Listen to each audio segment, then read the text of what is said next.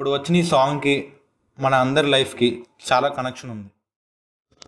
మనుషులందరూ అడవిలో బతికే రోజులేవి చాలా యానిమల్స్ అటాక్ చేసేవి.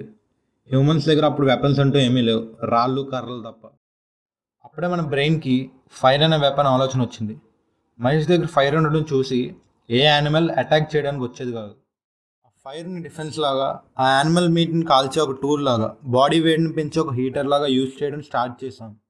కాల్చిన ఫుడ్ తినడం స్టార్ట్ చేసిన తర్వాత మన హ్యూమన్ రేస్లో brain size next generation to next generation స్లోగా బ్రెయిన్ సైజ్ ఇంక్రీజ్ అవ్వడం స్టార్ట్ అయింది. దీనికి main reason minerals proteins fats cooked ఫుడ్లో కంటెంట్ని ఎక్కువగా అబ్జర్వ్ మన స్టమక్ చేసుకోవడం వల్ల. బ్రెయిన్ సైజ్ పెరిగింది.